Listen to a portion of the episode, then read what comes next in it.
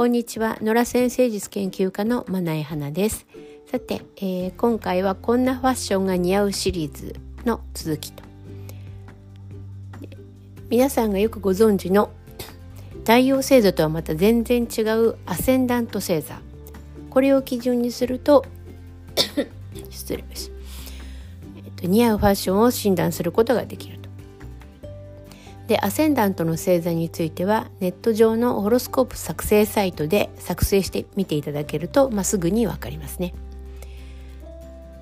時間がはっきりわからないとそのアセンダントが今一つわからないっていうところはあるんですが、まあ、それはちょっとどうしようもないですね。最低でも2時間くらいのレンジで出生時間がわかる必要がある。例えば朝6時生まれの方とうん夕方6時生まれの方ではそのホロスコープが違ってしまう太陽星座や月星座はまああんまり変わらないんですがこのアセンダントはその生まれた時間によって左右されてしまいますので時間がわからないとちょっとはっきりわからないっていうところはあると思いますね。まあ皆さんもしお持ちであればその母子手帳にはあの出生時間が書いてありますのでそれを確認していただけるといいかなと思いますね。で、えー、今回はこのアセンダントの星座が伊手座の方伊手座さんに似合うファッションスタイルがどんなものかとこれはですねワイルドでヘルシーなスタイルですね。まあ、伊手座さん文字通りこう矢のように早く動くと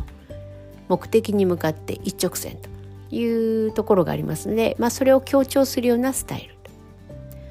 言ってみたらうんいわゆるスポーツウェアナイキとかうんアシックスとかアディダスとかそういうところが出している、まあ、スポーツウェア。あるいはカジュアルなブルゾン。スニーカーと動きやすくて、機能性の高い服。いろいろな飾りがまあついていない。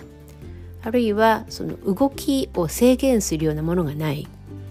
うん言えばこうタイトスカートなんかまあ動きが制限されますよね。ああいうのがまあ言えばいまいちなわけです。逆にあのいかに、うん、動きやすいか、うん、いかに機能的か。小さなポケットがあるとか、うん、着脱しやすいようになっているとか。そういうその機能性の高さ。が必要。まあ、アウトドアブランドや、まあ、スポーツウェアが一番得意な感じですね。で特にですね伊手座さんの場合には足を強調したファッションスタイルが似合うと言われていますね。実際の長さをまあ全員測ったことがあるわけではもちろんないわけですけれども、まあ、アセンダントが伊手座さんの方っていうのはね何て言うんですかねおへそから上の辺りからもう足が始まってるような感じの方多いですね。なんとなくこう足が長く思えるんですね印象としてね。なのでその足を強調した感じのもの特に膝から下より膝から上太ももの部分ですねそこがこう強調されるようなもの